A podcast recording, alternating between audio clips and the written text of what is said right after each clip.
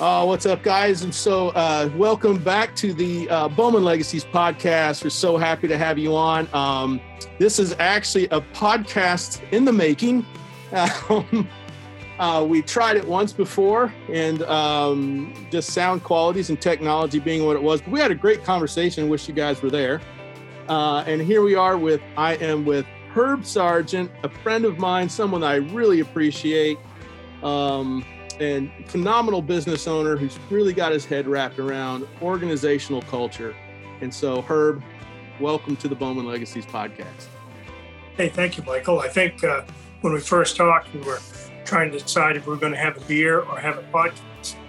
And so I think what we ought to do is have a beer and have a podcast. Skål. So, so that's that's our first lesson. It always doesn't have to be one or the other. It doesn't have to be safety or efficiency. It can be safety and efficiency. It doesn't have to be direct conversations with your wife or love. It can be direct conversations with your wife and love, right? Absolutely. so get rid of this thing that's get rid of the or. Let's stop with this or thing. Yeah, let's and I man, that is huge though. I mean, if you really think about that, how often in your life you lived in the or.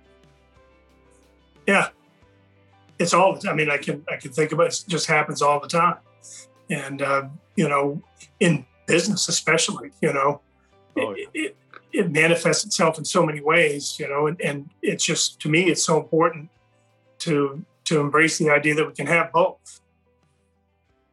Yeah, living in the aura. I mean, I mean, so often I think that we take for granted that there is a plan B it doesn't have to be, I mean, a plan C. There doesn't have to be an A, but there doesn't have to be a B. And so often in life, we push forward because we really feel like it has to be one or the other. I'm, I'm working with you know a client right now that has that issue and what they're dealing with. You know, it just seems like is it going to be are we going to be production production production or are we going to have a good culture and i'm like well you can have both exactly that's the whole point you can have a great work atmosphere mm-hmm. and get a lot done. Be very efficient, be very safe, have a great work atmosphere. And we were just talking on our on our internal podcast yesterday. We had uh, one of the young guys that came through our academy, and he said, "Hey, look, I, I don't care what I do. It might be the worst day of you know the actual physical thing that I'm doing. But at the end of the day, I got a grin on my face. That and that's that just you know that's the difference. You can have fun at work and work hard. Yeah absolutely. And and it's not am i going to work hard or am i going to have a good family life? I'm going to work hard and i'm going to have a good family life.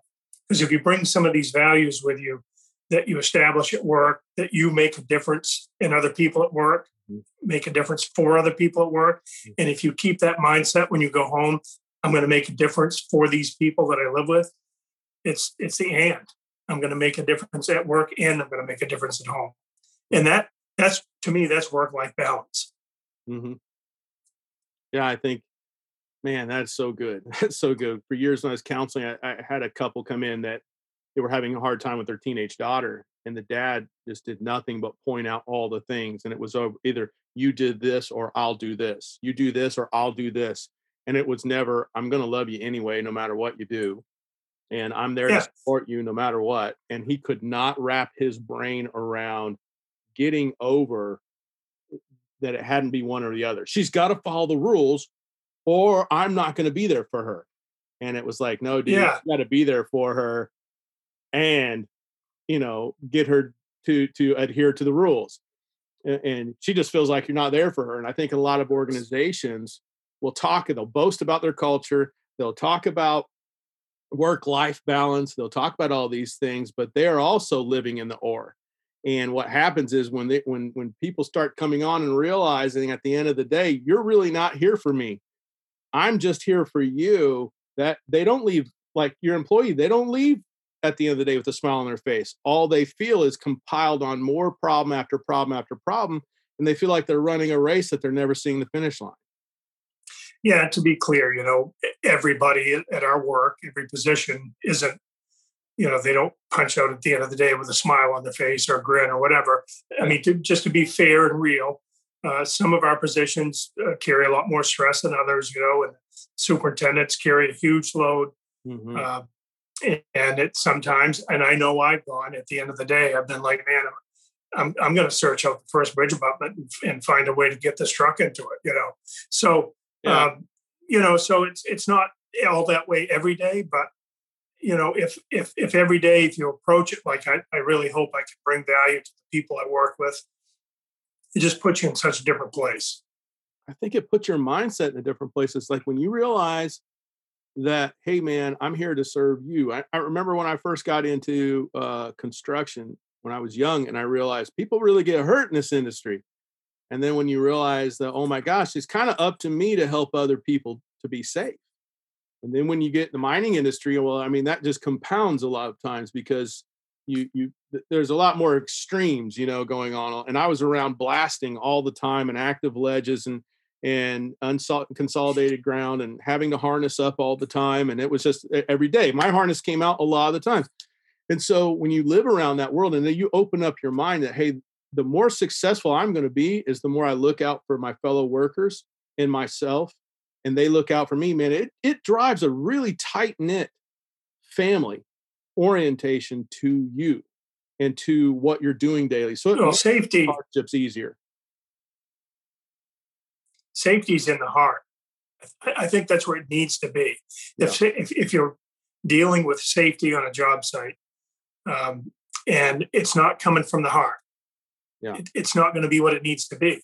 But if everybody approaches it with, you know, in their heart, I really don't want to see my coworker injured.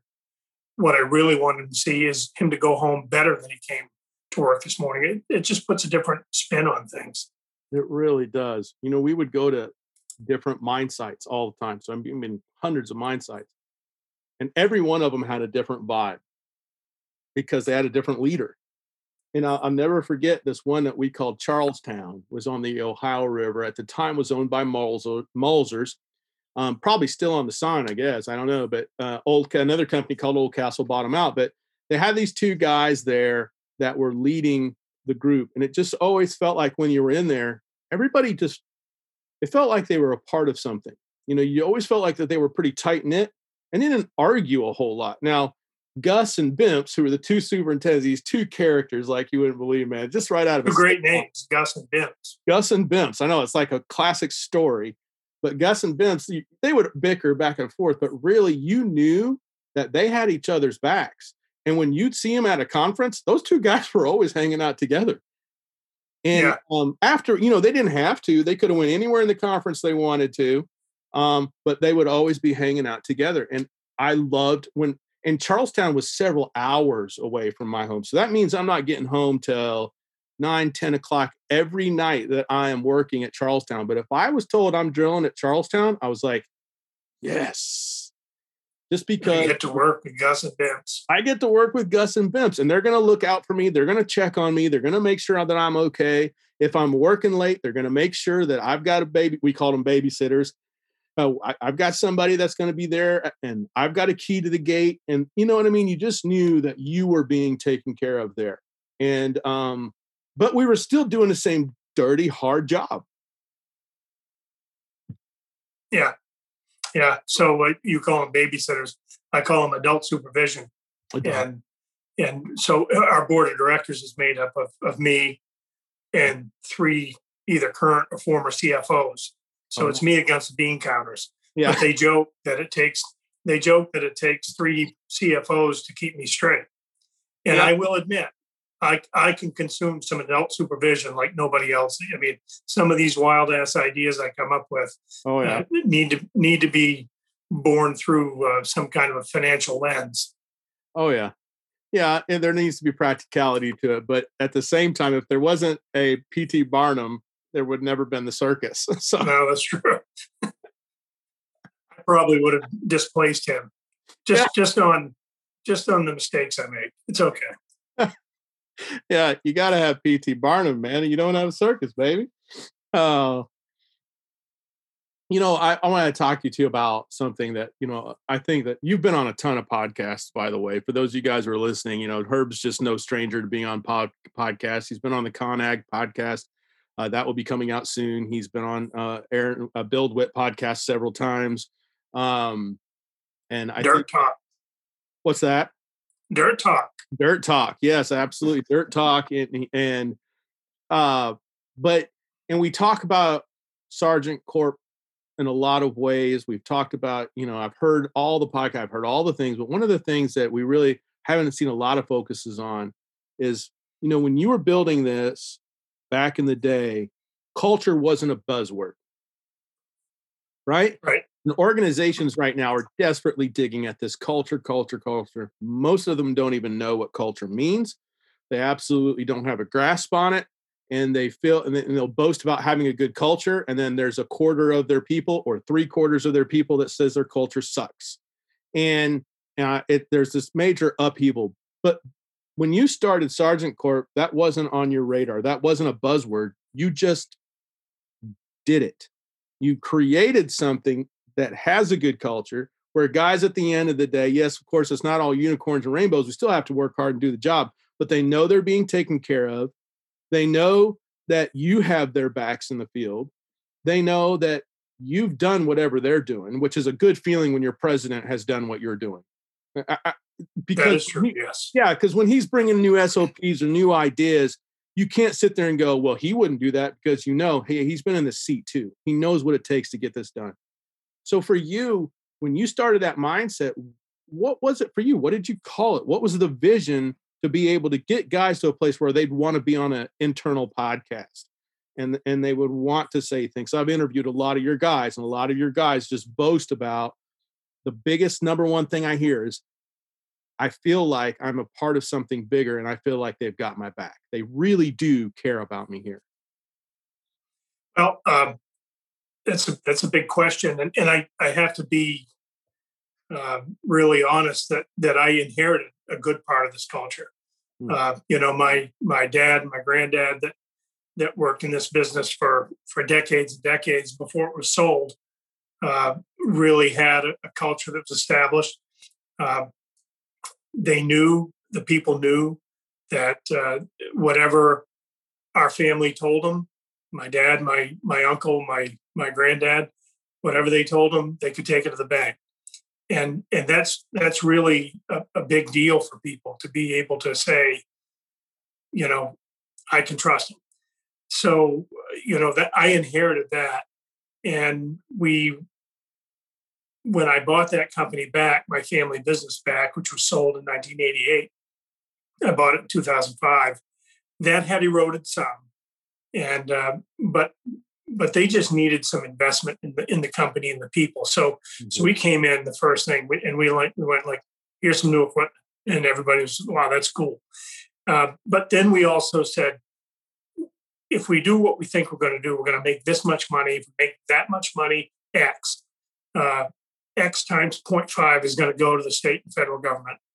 X times 0.25 is going to go back into equipment and we got to keep some money in the company, but X times, say 0.1, 10% of the profit, we'll share with you. And so we started doing that. And it, it showed uh, that we were invested in them mm-hmm. and they're invested in us. And then another really seems like a trifling thing now, but going back to, I can't remember what year it was, 2008, and gas prices really spiked. And, oh, yeah. and we felt like, you know, we've always felt like you cannot we cannot ask our people to take money out of their pocket to work for us. So, and it was getting to that point. So we said to everyone, we were going to add whatever it was, eight cents a mile, 12 cents a mile to, uh, to your travel pay. And if when gas drops back below 350, we're going to take it back. And I was very nervous that when we did that, that when we took it back, uh, there was going to be a problem. And it, it, went that way for, I don't know, six, eight, ten months. It was very high, up over $4. And then it went back down below 350 And we, we cut it back out and we never heard a peep. So a, a big piece of it is just communicating and being intentional about communicating both sides of it. And you know, what somebody said, well, what if it goes down to 250? And I said, that's your money, you know. And now it has, right? It's gone down to two dollars and change. And and they're they're all seeing not a windfall, but they're all seeing more money in their paychecks because of that. So now, you know, several years ago, we turned the company into employee stock ownership plan.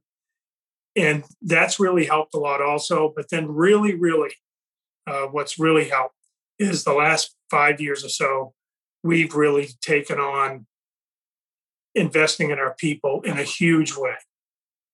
And I think they can see that, I know they can see that. And I think that piece of it is what's really, really helping the culture, really getting people, like you said, you know, that they're going to give me opportunities. They're going to help me find a way to be a better construction worker, to be a better human. You know, there's some vision casting things that I know that you've shared with me before, and uh, just you know, there's got to be some young business owner right now that's listening to this today and is going to go, man, right now I'm just trying to pay the bills. You know, just right now I'm just trying to keep my guys working. I mean, they, they love their people, they love their workers, whether it's, you know, union painters or, or, or construction workers or miners. They're just like, I'm just trying to keep the lights on here, trying to keep these guys fed. And there isn't a lot of pouring back into teaching them how to form their craft and form themselves as human beings like what you're doing. And so, I mean, what would you say to that guy who's just like, man, I would love to do this stuff. I would love to build my foreman and my PMs and, and build them personally and professionally. And I would love to do this and do that. How do I do it when I'm trying to keep the lights on? First of all, it doesn't have to be expensive. So what, what we're doing is not hugely expensive we finished off a basement, one of our buildings, and I took uh, one of our very good operations managers and I said to him, Kevin, I need you to do this job. I need you to advance our workforce. And if you take this job on in 20 years, when you're retired and gone, these people are going to make a bronze statue out of you, not me, because he's the one that's, and I needed his teaching capability and I needed his, uh, his work ethic and I need his fingerprints on all these people. So it's not real expensive. In a smaller company, it makes it more expensive, right? But it, it doesn't have to be that way. You can just take rain days. You can say, all right, it's a rain day. Let's let's have six or eight or ten lessons on the shelf ready to talk about when a rain day comes. And instead of everybody going to the bar and starting at 11 o'clock, you know, you spend some time training. And and communicate to everybody that we want to train you. And we're going to we're going to try to do more to make you better so that you can earn more so that you know you can make a bigger difference in the people around you. I think we i think we put a lot of mystery into training and development training and development i agree and it's not mysterious it's really simple it's just taking somebody that knows and telling it somebody that doesn't that's powerful, dude. And that's it's really powerful. And it's a lot of hard for a lot of places because I know for a fact that there are a lot of companies that work on this uh, this mentality of high ratios of debt, having to feed the monster, and they don't have a lot of times to slow down or just stop and just like you said, take someone who knows and teach someone who doesn't. And and and they get their their minds so wrapped around so many different things. They have so many irons in the fire they forget that hey we're doing more here than x y and z we're actually trying to lead people and um, that's a hard right. choice so for you i mean what what was it in you that made that choice? Yeah you inherited some of that culture but easily you could have said look dude i just want to make money here. You know i don't have time for this. Some will some won't. So, well who's next? Get them in get them out. If it works out great. If it doesn't it doesn't. So what made me do it is I I learned some hard lessons. I learned some hard lessons, uh, and I'll explain it this way. When we bought my my family's company, that company was about six times bigger than our company. So I had to really leverage up uh, and borrow a lot of money to make that purchase. So the the the next five years after that was really like survival. Yeah. And but it was survival without a ton of pressure because the market was pretty decent.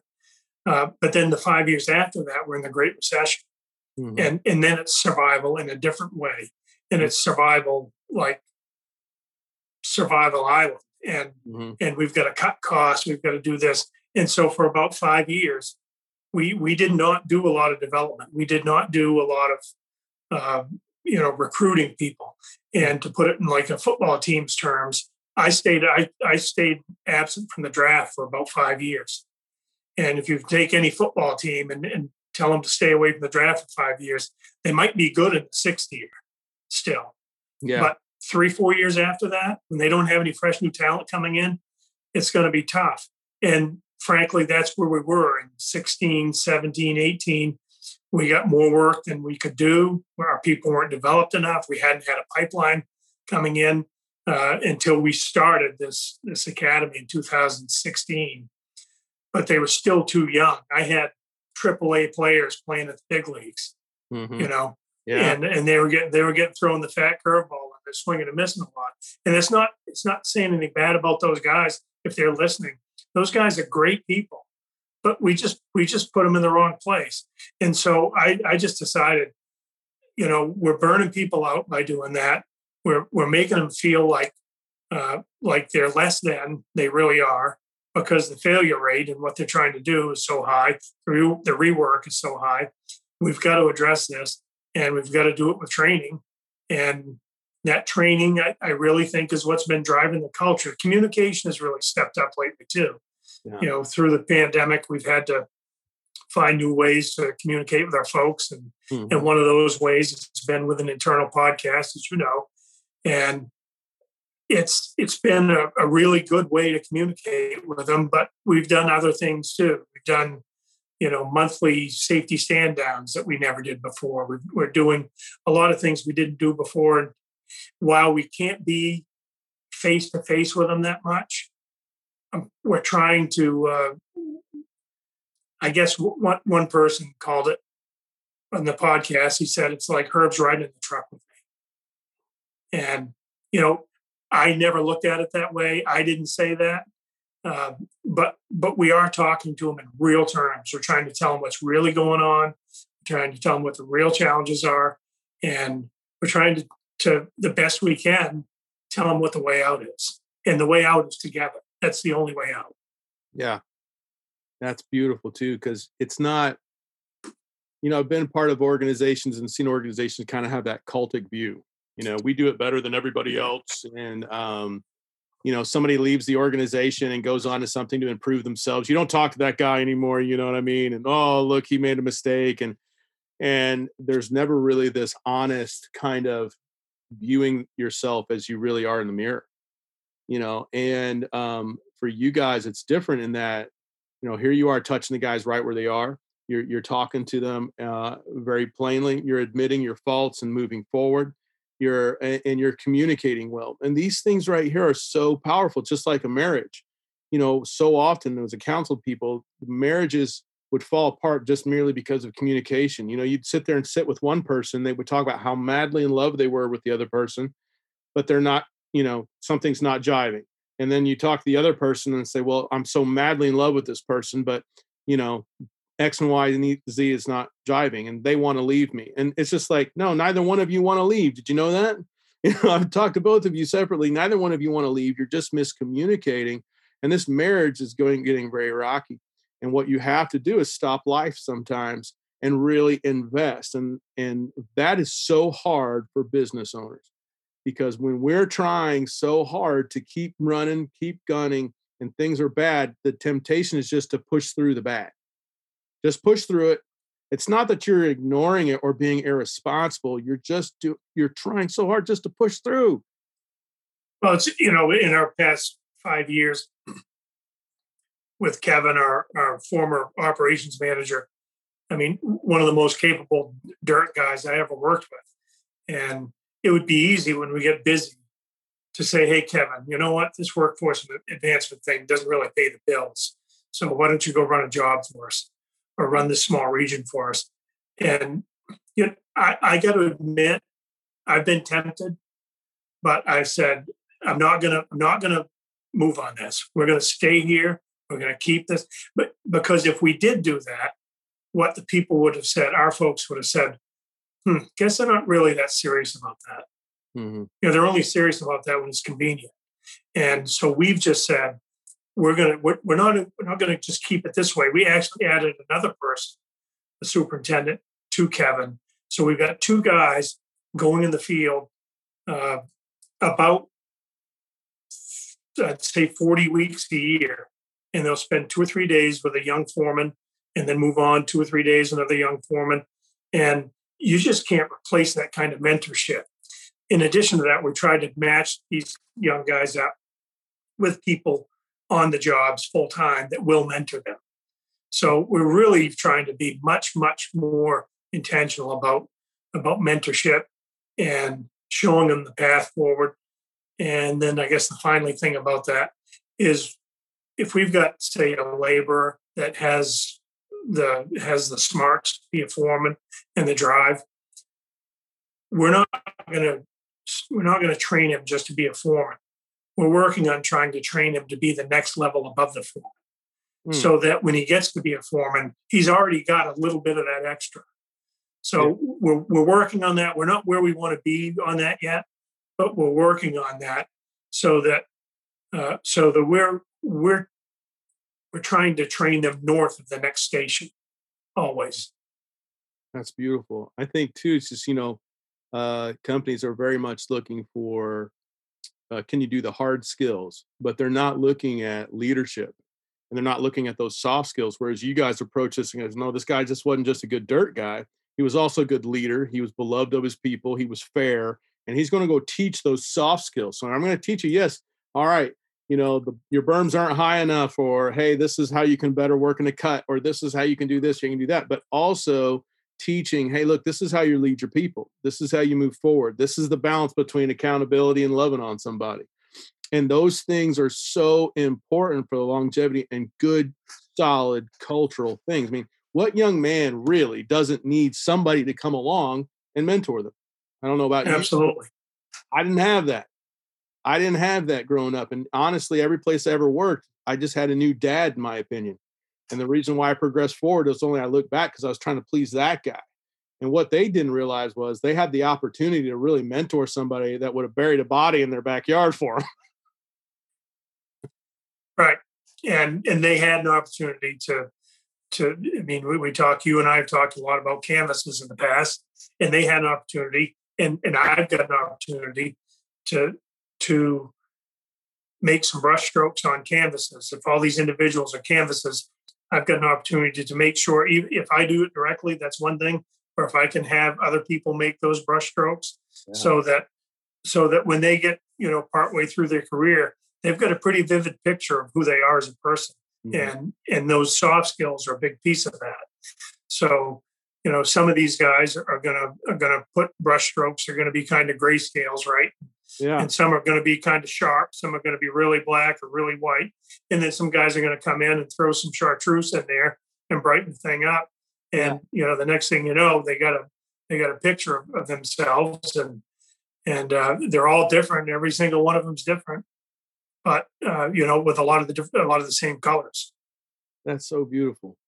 That's it's a beautiful, it's a very holistic approach to leadership and doing business, and I think it's something that I think, especially in American markets, we're kind of struggling with right now. And we're trying to find that pace. There's a lot of really great companies out there right now that are very vocal about their culture, very vocal about what they're doing, and they're they're kind of wrestling back and forth with this because some of them are very young but you're seeing them making their way more and more. And I would love to see these organizations kind of share more of that so it can get out that, hey, you're going to fail, you're going to fall short. But it's that continuance of, of thinking about, hey, this is a masterpiece, but we're all doing it together. And we have to invest in those that are the lower level employees. I, I can't, I use quotes for those who yeah, are listening. Right. Yeah, we're all in this together if it wasn't for the center, the quarterback could get creamed. You know what I mean? And so, right. um, you know, we're all in this together. But um, I, I think that the thing that you've built with such intentionality, it's hard to imagine that this just can't be replicated in other places. And so, with people who are struggling right now with their their personal lives and, or they're running their business or their families and trying to find that balance and culture investing in their people and they're just constantly frustrated and falling short what would you say to that person who's like look man i'm i get what you're saying but it's not this is not working for me. I want to do this but i'm frustrated uh, and and i'm about to give up. I would say make it as simple as you can make it. I mean it, it just just a conversation with a couple employees. All right i want to make a difference to you. How can i make a difference? I, you know, I can't spend ten thousand dollars a month on this. How can I make a difference for you? And just have a few really, uh, really candid conversations with people. And you you have to be careful because sometimes when you ask somebody that, uh, they perceive there's a promise coming, and so you you have to be prepared to to follow up. Uh, and if you ask, if you go, if you go and ask these questions, and then you don't do anything, you lose credibility. So you're better off not to even ask these questions. But I would say just approach, you know, keep it small, keep it simple, keep it inexpensive. That just just the heart that you put into it doesn't cost anything. Yeah. And it'll it'll yield results on the other side. Yeah. I uh, had a client once that uh, so when I was a safety guy, one of the things I would do is write personal handwritten notes. Sometimes, if if I could, my boss would allow me. I'd put a fifty dollar uh, Walmart gift card, send it to our blue collar people, send it to our guys in the field, especially if I saw them doing something safe. So if I saw them go out of their way, and as a safety guy, sometimes you gotta be sneaky. You know, you gotta show up to the site and kind of watch for when when people don't know you're watching.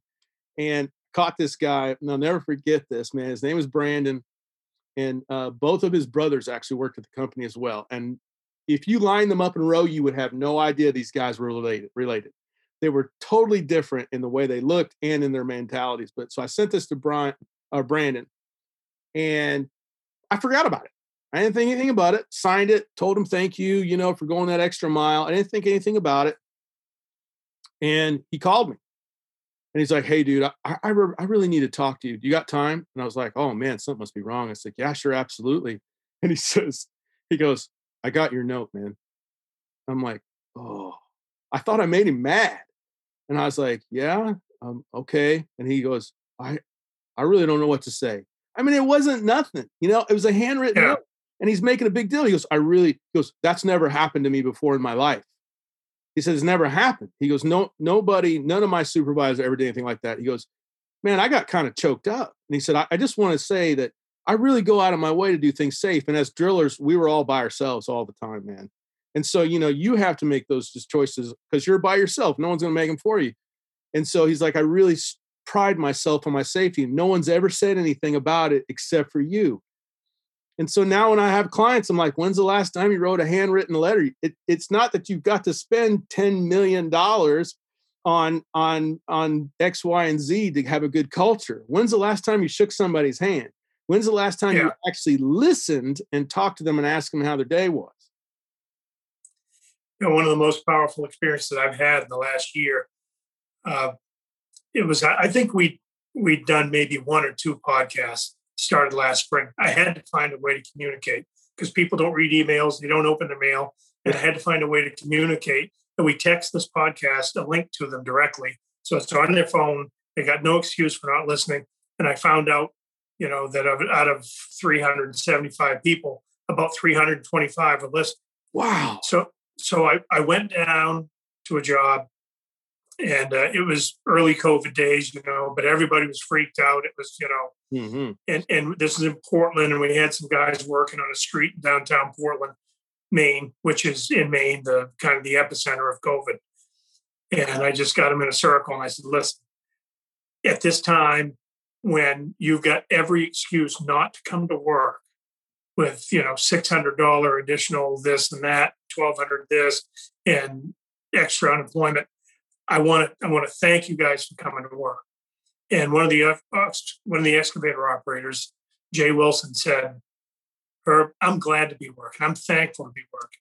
And so the next week we recorded our podcast, and we have a little section in our podcast where we do shout outs.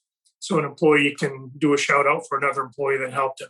And so I did a shout out for Jay. I said, I oh. want to thank I want to thank Jay for his leadership. We're in a circle. He didn't know that was leadership. It didn't cross his mind that he was being a leader. Yeah. But that was leadership. And uh, a few days later, uh, we put it out on Thursday and on Sunday.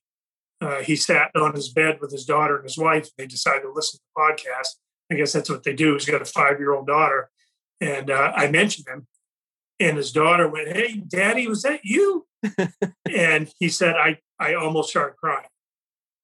And, and he said, I, I've worked all over the world. I just am so glad that I found Sargent. And that was one of the most powerful, one of the simplest thing, yeah. right? Just like your card, it's the simplest thing. It's even simpler to just say that in three or four seconds than it is to write a card. But those folks knowing that we appreciate what they're doing and what they're going through, uh, it just means the world to them. Yeah. No, that's powerful. I got, you know, got a little choked up myself. And uh, I think that's a very powerful story. And I think it shows how much that you've chosen to, to be deliberate and care. I never forget being at a job site one time and kid says, uh, he's, I'm with this guy, this young man, and he says, Hey, who the hell is that guy? and I go, What guy? He goes, Who the hell is that guy? He's who's Mr. Shiny Shoes over there? I was like, That's your boss. And he said, Oh, it is? That's it, that's him? I said, Yeah. And he's like, Oh, yeah, I kind of heard about him, but I've never seen he didn't even know what he looked like. Yeah. Well, I, I, you know, to be fair, I don't know all my people. I some of them would know if they I could probably be undercover CEO with with 50 people in our company. Yeah. Um, and also, to be fair to the folks that run this company with me, this isn't just her. No. This is I'm I'm so incredibly thankful to have the people that I've got. Our CFO Tasha Gardner, our COO Eric Ritchie, our operations managers. I mean, we're just all pulling on the same rope, and everybody knows we're in it for them. I mean, they just know we're looking out for them and I'm just so thankful to have a group that's that's helping me run the company. And when I say helping, they're really running, and I'm helping them in a way. But um, just uh, just everybody's on point. You know, when you and everybody knows it. Yeah, when you are in that situation and and you're leading a team, I mean, you've got 300 some odd employees how do you stay connected to your inner circle when those people are all doing their things too? I mean, they're like satellites, you know, everybody's got their own thing that they're over. How do you keep your connectivity on that scale? I mean, obviously the podcast is really cool and great for those outreaching because you guys cover such a large area, but man, you've got people in that hub that, you know, and obviously you've you have got your regular meetings, but there's still a deeper set of connection as leader so that they can continue to carry the flag or carry the torch of your ideals and think to themselves, okay, how would Herb want this done and how can I put my spin on it? So how do you keep connected to those people and keep them motivated? We we went through a process a couple years ago and we codified our core purpose and values. And we kind of looked at it like, okay, this company's been around for 95 years or so. And if you look at what my grandfather started with, which is a two yard dump truck, and then he bought an old gasoline powered shovel, um, you know, and what he built. And, and then you begin to look through, let's say, every decade or every other decade, what he had for tools and what he was building. And it became, you know, some road work and some airport work. And then it became environmental work. And then the big box stores came and hydraulic excavators came and off-road trucks and then there's gps enabled equipment and you know wind power work and so every it's like this doesn't even look like what, what that did in 1926 right. the tools are different uh, you know the work is different so what has stayed the same over this 95 years? And that was what we went on a search for. What stayed the same for 95 years that that we can use as a backside? When when we go to to turn the scope and and start to plot the future what has worked so well in in behind us? And it wasn't a piece of equipment. It wasn't an individual. It wasn't it was the values that they had. And that was the search we went on. And and we spent months.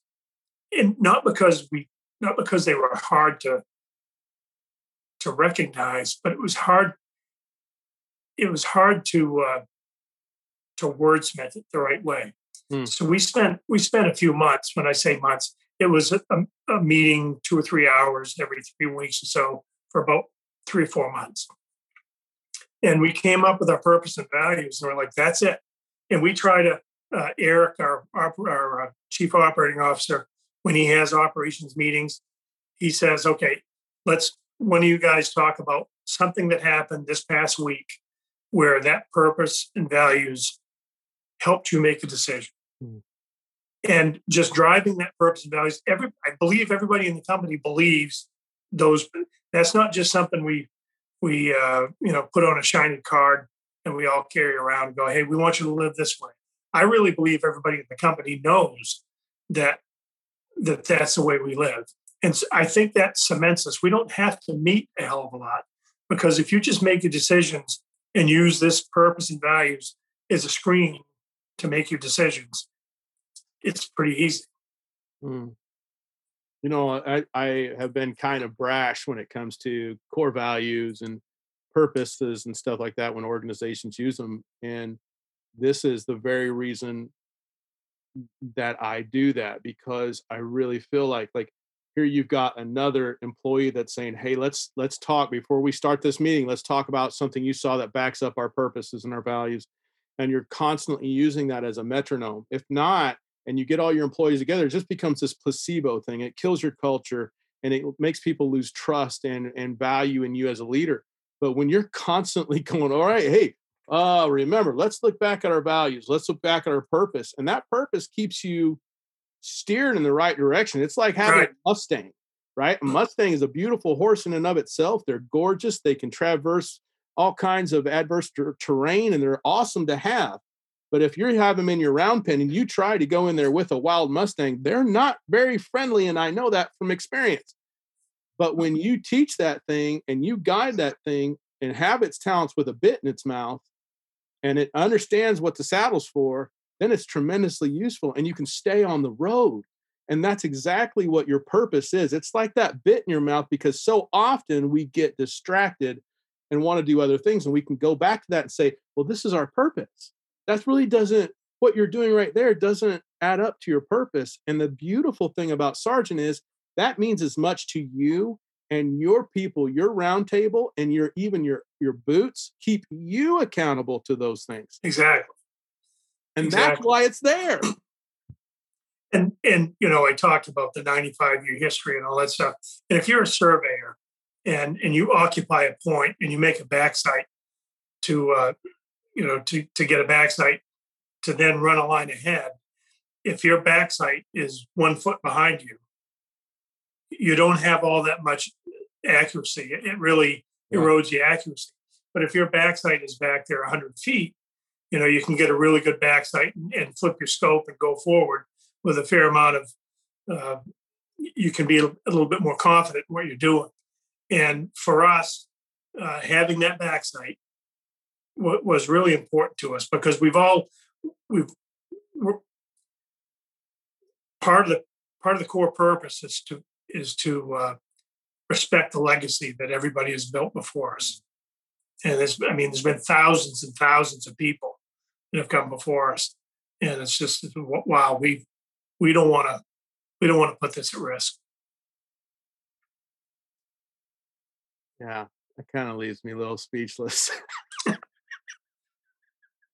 I think I so. But but that's you know when, when one of the first questions you asked me is you know how did you establish this? I did. It, it was established long long ago, and and I'm the steward of Mm. We all in the company are the stewards of it. And that's what this core purpose and values, that's what we wanted to drive home is that we are the stewards of what everybody did 30, 40 years ago. We've got a, a screen in our office that rotates uh, 10 to 20 year employees, 20 to 30 year employees, 30 to 40 year employees, 40 to 50 year employees, 50 to 60 year employees, and 60 plus year employees. Now, there's not a lot of the ones that are 60 plus. There's a few, Yeah. but a lot of you folks, got 'em. o- a lot of folks over 50, you know, and a lot of folks over 40. I joined that club a year ago myself. Um, interesting story. We hired this uh, this communications director, Emily, and she changed her profile on LinkedIn to say she worked at Sargent. So I got a notification that said Emily joined Sargent 41 years and six months after you did. I, I took a screenshot of it and I said, you know, no no way to make a feel make a guy feel old like that. So yeah, thanks a lot.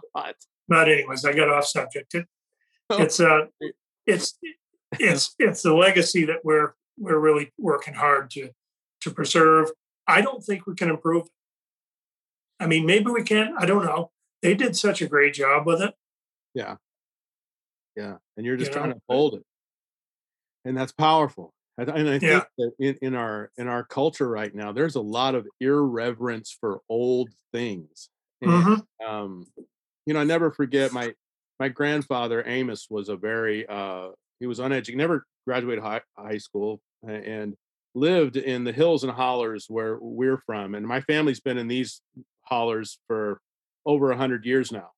And so back in that day, you know, they I mean, he knew what it was like to have to ride horseback everywhere and and and not having seen a car till he was a young adult and and that sort of thing. And he always wore bib overalls. I mean, that man, any picture I've ever seen of my grandpa, he had bib, bib overalls on. But I heard a letter one time, and he would say he was the most ignorant man. But he wrote a letter to my father. My, my father had wrote him a letter and let him know that he had met my mom in Germany while I was in the military, and then he had he had purpose to marry her. And the letter that my grandpa wrote to him was so eloquent and so beautiful. That man, though he didn't have a high school education, was not an ignorant man. No, And and you can see how he pressed really hard on every single letter, let alone word. And that he was very intentional about everything that he said. And it gave me such reverence for old things because it was the only letter my grandpa had ever sent to my dad, and my dad kept it. And I never forget just having tears in my eyes and not understanding why I was overwhelmed. And the we have lost this understanding and reverence for old things, and a lot of new businesses are coming up and saying we're changing the industry. But here you're telling me, oh, we didn't change anything really. We just backed up. We're just backing up the ethics that this company was born in, and it's it's not about what's doing new and what's doing being innovative. It's sticking to your word. It's having integrity. It's having honor. It isn't about new tech or new apps. It isn't about anything that's fancy or flashy. It's just no, man. We we're just we're sticking to our purpose, and, and, and we're just being integral. Yeah, and and one of the values though is is always hone our craft, and so that that keeps us accountable to what's coming down the road in terms of work types. In turn, I mean we've we've survived over and over and over and over various types of work changes, and you know markets totally disappeared and, and new ones came, and we we uh, made the pivot, made it work. But we're not going to ignore technology that honing our craft purpose says to us, we got to still watch. We're, Yeah. we're never going to rest, ever going to rest. You know that that's complacency, and that really has no place in our core purpose and values. Mm. Because for me, as we're going through strategic planning right now, uh, just started about a month and a half ago, and this is. I'm I'm telling our folks we're not planning. I mean, we're planning specifically for what's going to happen five to 10 years away, but we're doing it with a mindset that we're going to have a 200th birthday. That this 100th anniversary coming up in five years is just just another mile marker on the highway.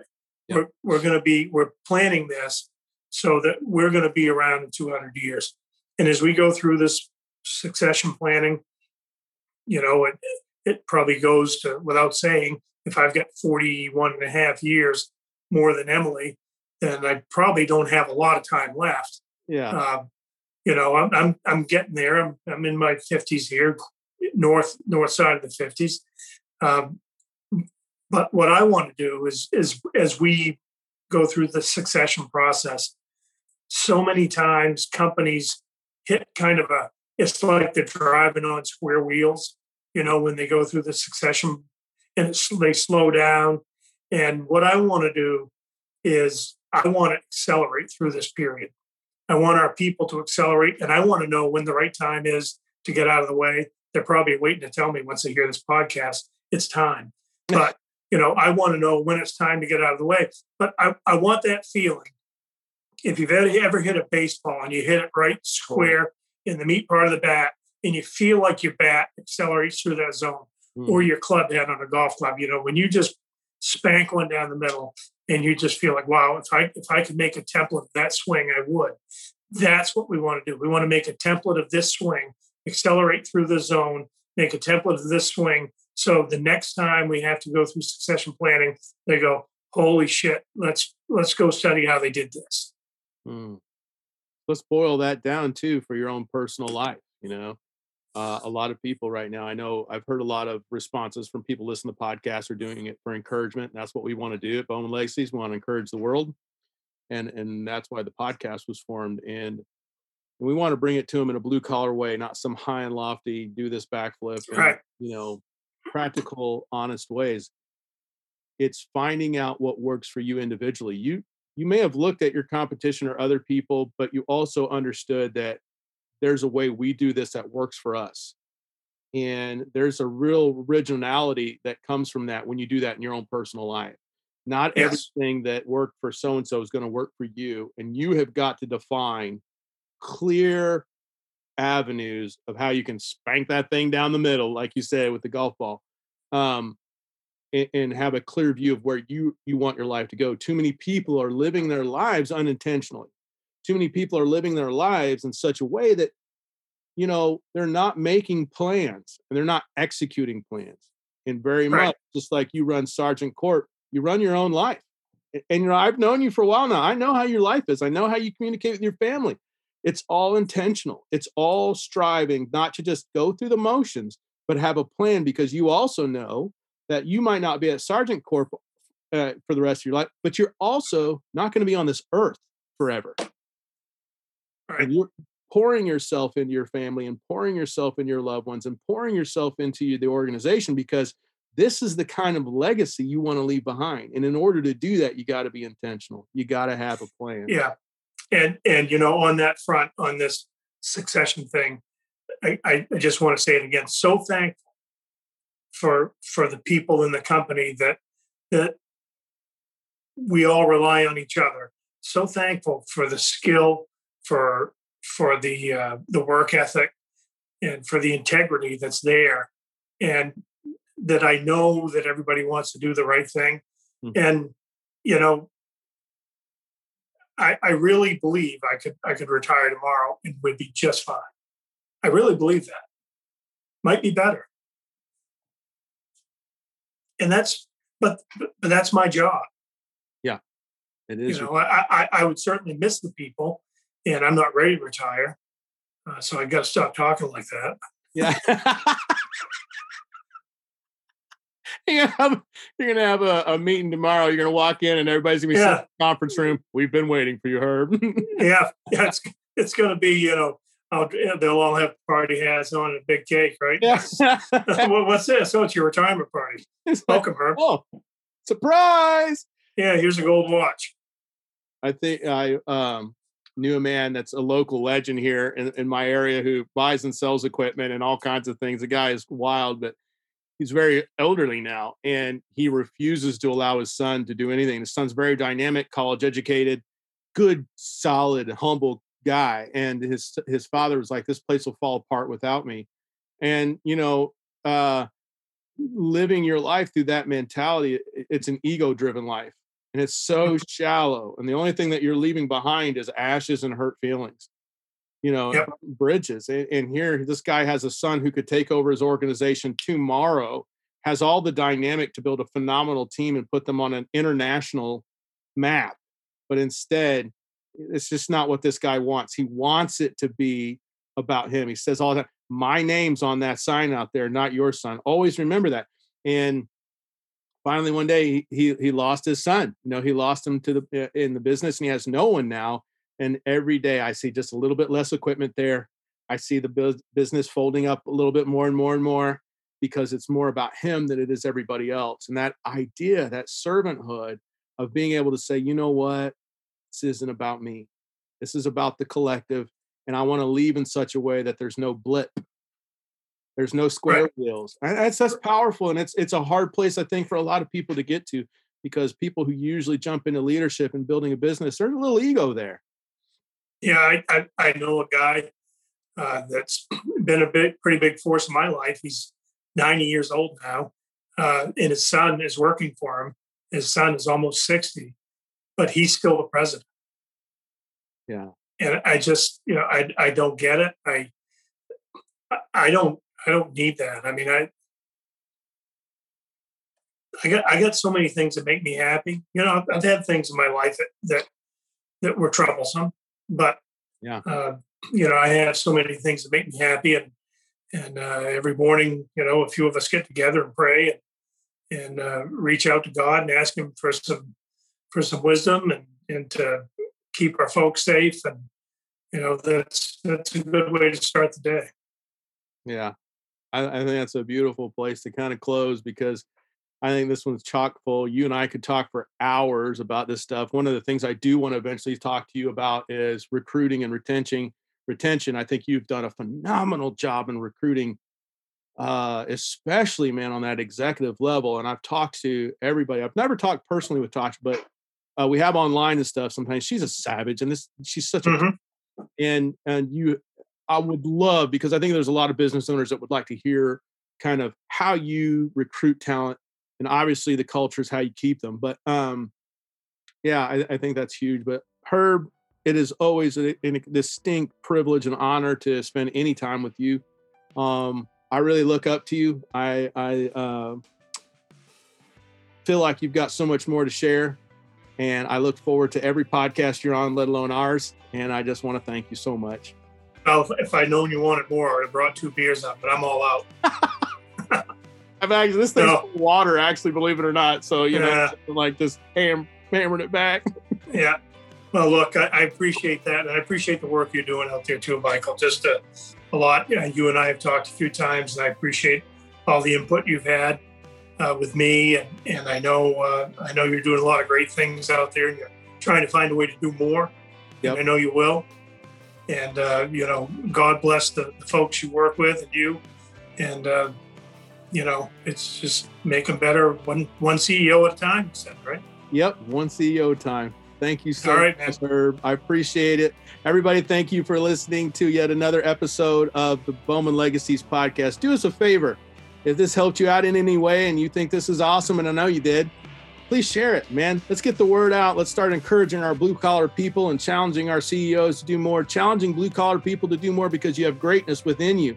Guys, listen to me. All because you're blue collar don't let the world make you think you're lesser than. You're beautiful right where you're at. Don't stay where you're at. Keep growing, keep moving, keep forging ahead, and keep building a legacy that will far surpass your legend.